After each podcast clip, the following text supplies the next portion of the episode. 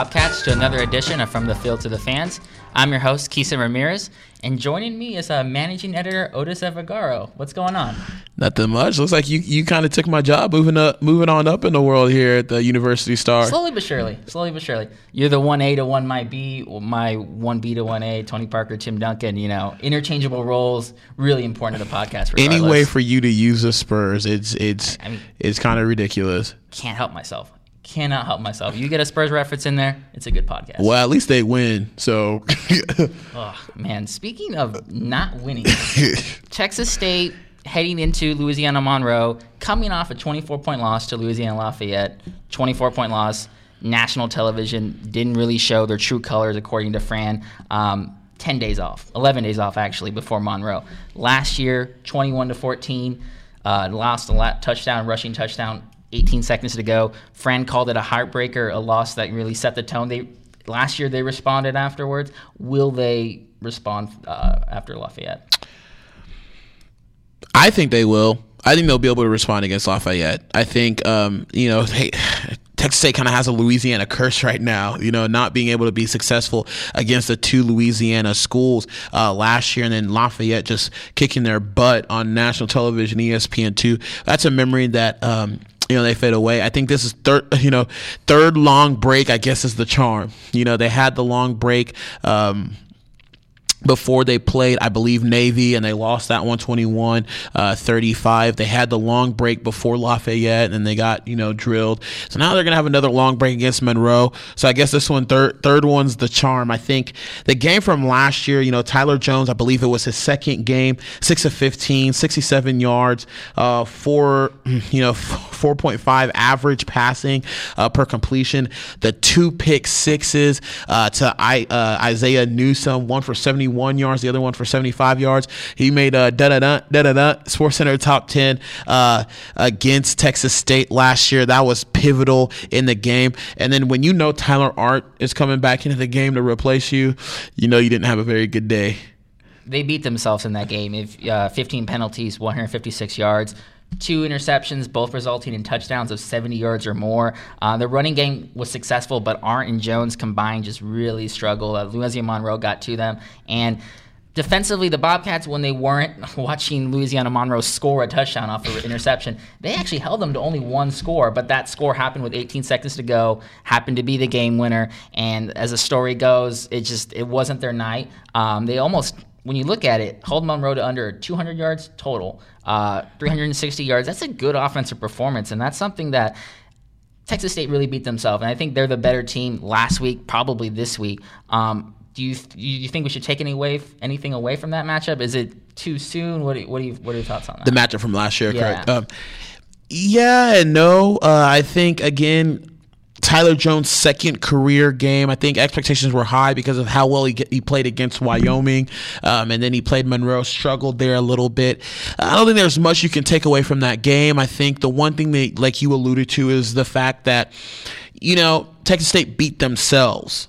And I think that's one thing that Coach Dennis Franchione can look at a team and say, you know what, last season we beat ourselves against a Monroe team that was that was fairly decent, uh, but it was also a Monroe team that didn't have their quarterback. I think Keith Browning only played a little bit in that game, if any. Um, so you know, against the Warhawks first year, you know, getting your feet wet in the Sun Belt, I don't think there's too much you can take away from that game except for the fact that most of the wounds were self inflicted. I'm going to go back to preparation. Uh, third straight game with 10 or more days of preparation. Coach Fran said it's always nice to have that extra preparation, you know, game plan and scheme. But I feel like it's hurting the team because they have that time to, you know, recope and reset, and then, then they get complacent. Then you start seeing their performance against Navy, Lafayette, and that starts to materialize because they have a lot of time to to think about the game and you know relish about the win and you know human nature. You're you're going to look at the game. You're going to be okay. We can rest. We have ten days, and that's the key thing that I feel like preparation is going to influence this game. Will they take advantage of that preparation? And that's something that when you were talking to Fran in your uh, interview Tuesday, he talked about progression, uh, preparation, excuse me, and Tyler Jones's progression. Uh, take a listen. All right. Coach Dennis Franchione here with me. Coach, I know last Tuesday is a memory that everyone wants to forget, but what do you tell the team, um, in the 10 days that you had to prepare against Monroe? Is it something that you just tell them, put them on the back burner, just forget about it, or watch the film and learn something from it so that way you're more prepared against Monroe? Well, it's always a learning experience, and I don't think that game was reflective of what our team's been like this season. We played a good football team, and, and we kind of put ourselves uh, behind the eight ball early with a few plays, and, and it's hard to do that against a Lafayette and come out the way that, that you want to. Uh, but uh, we, we all, I, I, think, have confidence we're a better football team than what we showed that night. We'll bounce back. Uh, we match up better against Monroe. Um, uh, this was certainly a tough, hard-fought game last year, but you got to learn from what happened, good or bad, and, and move forward. Coach, I know uh, you know you you've been talking about Tyler's play a little bit. Tyler Jones, the quarterback. Um, what what have you and Coach Schultz done with him for the past ten days? Have you gone back to the basics? Have you watched more film? Have you told him to relax more in the pocket? What, what what's the what, what's the train of thought there when you're talking to Tyler Jones these past ten days? I think the biggest thing, uh, two things with Tyler. He needs to take care of the football. Uh, he his fumble was a result of carrying it with one hand and getting hit from behind, and he needs to be able to feel the pressure and tuck the ball away so that he doesn't have that. Uh, and then he needs to trust his protection a little better. Sometimes he gets on the move or on the run a little bit better or a little bit too early, uh, and the protection was really a little bit better than maybe he felt. And uh, sometimes that just is more. It takes more and more time to do. And Tyler's a good scrambler, so sometimes he he goes into that mode maybe uh, a little quicker than he needs to because he's had success doing it at times. Uh, but really, other than that, I mean, he, you know, his play is uh, always going to be a little reflective of his teammates and how they play around him too. It's not just him. Uh, when we can run the ball with some success, we will we can be more balanced and do more things. And uh, we did we didn't get anything done very good on a consistent basis the other night. And again, Lafayette deserves a lot of credit for that and you talk about something good. And I kind of want to talk about Michael Odiari, a senior defensive end, eight and a half tackles for loss. I believe he has six and a half sacks, and he's leading the conference in both categories. What do you see differently in his play from this year that that's different from last year? Uh, well, I think a couple things. Uh, I think experience has helped him. You know, uh, he's a senior and he got a lot of playing time last year, and I think he he feels pretty good about that. Um, and then I think Coach Thompson's got him in a good position uh, in our defense now uh, that fits him really good. And uh, so those things are helping him. Mike's really good as a pass rusher. His quickness is, is really uh, a benefit for him in that area. I like to see him play the run a little bit better at times. Uh, but Mike's quickness pays dividends all the time, but he's not the biggest guy sometimes. So when he gets matched up in the run game, uh, shedding blocks is a little bit tougher for him, and that's you know he just needs to work on that a little bit more. Coach, you've played tough teams this year. You've played Illinois, you've played Tulsa. I mean, you played Lafayette on Tuesday. Does playing those does playing those teams when you're heading into Monroe, especially them being pass heavy, spread oriented teams, is there things from the game plan that you take from those games and try to implement them against Monroe? Sure. Um, you know, um, every game for your defense and offense has its own uniqueness to it. Uh, Monroe's style of defense is much different than a lot of people's, and their style of offense, on the other hand, is similar to some other people we've we've faced. So. Uh, you know, you don't ever throw out everything that you do. You adjust it to what they do uh, in both sides, uh, offensively and defensively. And so, um, there's carryover for us that, that we'll we'll try to do in this game. In that in that interview, I'm glad that you mentioned competition. They've been put in positions where they've been exposed on nationally television. Tulsa, Illinois, Navy, Lafayette. They've stubbed their toes in those matchups, but they at least that they've been exposed. And heading into a matchup against Louisiana Monroe, when you look at them, best run defense in the conference, allowing 139.8 yards a game, worst run offense. That's where their strength relies. They are really good at plugging the gaps, creating pressure in the quarterback, and it's a matchup that is a little tough for Texas State, especially since they've been reeling after their uh, loss against Lafayette. Yeah, I think it's going to be a really good matchup. To be honest with you, I know uh, Monroe. I mean, they've played some tough teams themselves. You know, Wake Forest, and they actually beat Wake Forest, seventeen to ten. Uh, ACC team played Idaho, played Troy, uh, beat those two opponents, and they lost to you know number ten LSU. That's hard to go into Death Valley and win. Arkansas State, the defending uh, Sun Belt champions, and Kentucky, who's an SEC team, playing two SEC teams so far before you head Texas State. Uh, Louisiana Monroe is is is very well equipped to beat Texas State. They've had tough competition. They've tested themselves just like Lafayette did, um, and it's going to be an interesting matchup one thing that I look for, the key for me is is the red zone.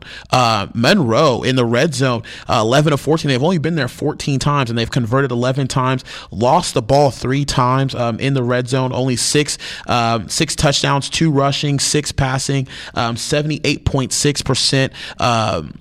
Uh, efficiency, you know, for them uh, converting in the red zone, excuse me, uh, five for five for field goals. Then Texas State, I mean, sometimes you watch the game, you're like, how? When I say this number, they've been in the red zone 25 times, converted 23 times. They're third in the Sun Belt, 92% converting on um, red zone trips, 11 rushing, 10 passing. So 21 touchdowns, finding balance, two of three field goals, and only one turnover. So I think any team that gets in the red zone um, is going to be really interesting and it's going to be really important because last year when the Bobcats got into the end red zone against Monroe, what happened? Two pick sixes to the house, and that was the difference in the game. So red zone is going to be the key um, in this game, and and and hopefully uh, Texas State's able to convert, and hopefully Texas State's able to stop uh, Monroe when they get into the red area. It's all about opportunities. Louisiana Monroe doesn't beat themselves. They're plus one in turnover differential. They're led by their stingy defense. Their offense is just there primarily to complement them, to like just give us enough offense for our defense to win the game for us. It's uh, it's a strategy that's worked. They're three and three uh, overall, two and one in the conference. Their defense is top heavy. They have a uh, Gerrand Johnson, preseason first Sun Belt defensive team. Uh, the team has 21 sacks in general. He has four sacks total, uh, 42 tackles to his name, six feet 280 pounds. He's a big guy in the middle of the field, creates a lot of pressure. And they're not just, it's just not just him. They have three guys with two sacks or more this year. So it's a multifaceted defense that really generates pressure from all angles, which is tough for the, the Texas State offensive line, which allowed four sacks last week. And their safety leads the team in tackles 46 tackles, three picks. Usually, when you have a safety that leads the team in tackles, it's indicative of a team that's struggling against the run, but that's not the case. I mean, they're stifling against the run. 139 yards allowed a game with 3.7 yards a carry. This is a team that relies on those two players to really muck up the pressure and muck up Texas State's uh, offense. Yeah, number one, pat, uh, number one rushing defense in the conference. Uh, like you said, number one defense overall in the conference. Texas State sitting at number six. Uh, you know, it's going to be interesting. Defensively, Monroe's going to bring it. They're going to bring it to a Texas State team that you know has the best uh, quarterback efficiency in the in the conference. Um, one of the best, better offenses in the conference, one of the better rush offenses in the conference. It's going to be an intriguing matchup between the Bobcats and the Warhawks. Um, now, the Warhawks are going to have home field advantage. That, that's going to definitely. Um, play a factor into it, you know, and I think the offense of Monroe is going to maybe struggle against a Bobcat. 17.5 points per game. That's worse in the conference. 122nd um, in the country. 123rd in rushing yards. Um, you know, 84.5 per game. 62nd in passing yards. That never bodes well. It you can only score you, I mean, you can only your defense can only do so much. Uh, you know, as my old high school coach would say, would say, hey, if you don't score, you don't win. So you know, your defense can only do so much. So uh, Bobcats coming in here averaging what thirty something points a game, uh, thirty three point eight. That's still second in the Sun Belt. So uh, you know, Monroe's going to have to score some points because your defense can only do so much.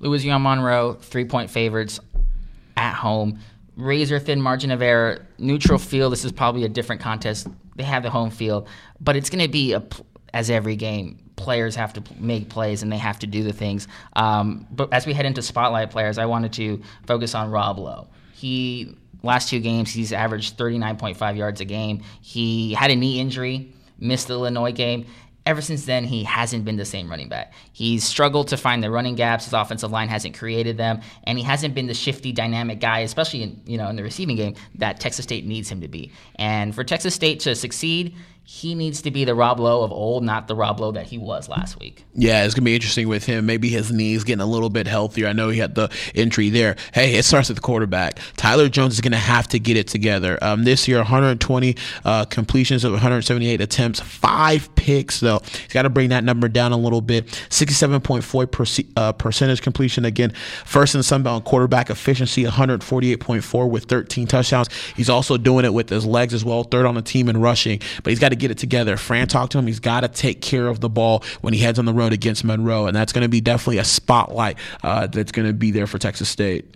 Fran talked about Tyler Jones and how he's still this is a 14th start in his career. He is still ahead of the curve. You got to give him some leeway there. You got to give him some, you know, time to make some mistakes. And I think that that's a very obviously important part of the game. Uh, my second player, Dallas McClarty, doesn't get a lot of press, doesn't get a lot of notice, uh, but he has three sacks in his last three games. He's the the second player besides Odiari that's generating pressure consistently on the quarterback, and you can't just have Odiari, who leads the conference in sacks be the only guy up front doing anything. McClarty, uh, foot in the system, playing really well. He seems to have his you know finding his stride, and if he can be that second guy that you need uh, then that's going to make Louisiana Monroe uh, job even harder. Yeah, the reason why he's not getting all that press is because of my spotlight guy, Michael Odiari, 25th in tackles in the Sun Belt with 36, first in sacks with six and a half, second with eight and a half tackles for loss. It's going to be important for him to get pressure on Pete Thomas, a transfer student coming in, 221 yards per game in the air, fourth in the Sun Belt, seven touchdowns, 1,326 yards, fourth in the Sun Belt, uh, right in front of Tyler Jones. So Odiari is going to be important for him to get. Um, pressure on uh, the Warhawks and on Pete Thomas. Uh, Texas State 22 sacks for the year. Uh, they're I believe they're second in the Sun Belt, so that's going to be really interesting. Right, right ahead of Monroe with with uh, 21. So that's going to be very interesting for them. Talk about a guy who's really you know come on and played better than he was last year. Um, but enough talking about players and you know schemes and everything. Let's let's pick the game. Uh, what do you what, what do you think is going to happen? Uh, well, because you're undefeated, I got to play some catch up. I was going to go Monroe, but I think I'm going to go Texas State. I think they win probably 35 35 17. Monroe just can't score the ball on the Bobcats. So I think Texas State wins it, get a game above 500. I'm going to go tough game. Three, if this is a neutral field, I think Texas State is the better team, top to bottom. But at, on the road, I don't really, I don't really see them winning this game. So I have Louisiana Monroe scoring 27, uh, Texas State scoring 21. Any uh, any final thoughts? Final thoughts. Texas State has to stay disciplined. Second worst in Sun Belt with 41 penalties, uh, just ahead of Appalachian State with 55, 65.3 uh, penalty yards per game. It's got to stop. That's what stopped the Bobcats last year and two years ago. So they got to start playing better uh, disciplined football in order for them to win this ball game. I talked to Fran Wednesday, and he said how he just takes everything one at one. This is my final thought. He takes everything one at a time. But I think that mentality is a little concerning because this game is really the most important game so far. Um, if you go down to three and four, and you have let's say five games, you're in a position where you have to win at least four uh, of the next five, um, and that that's something that you just certainly don't want. Um, this team starts and ends in this game. If they lose this game, you you don't know how they're going to go. You have to target that seven wins. So another important game for the Bobcats, and just uh, just a very important game for them to you know get that Louisiana Lafayette game under their belts and away from everything. But uh, well. That's our show for today. If you have any questions or comments, leave it at universitystar.com or you can tweet us at universitystar or at ustar underscore sports using hashtag field2fans. For Otis Evergaro, I'm Keeson Ramirez. We will see you next time.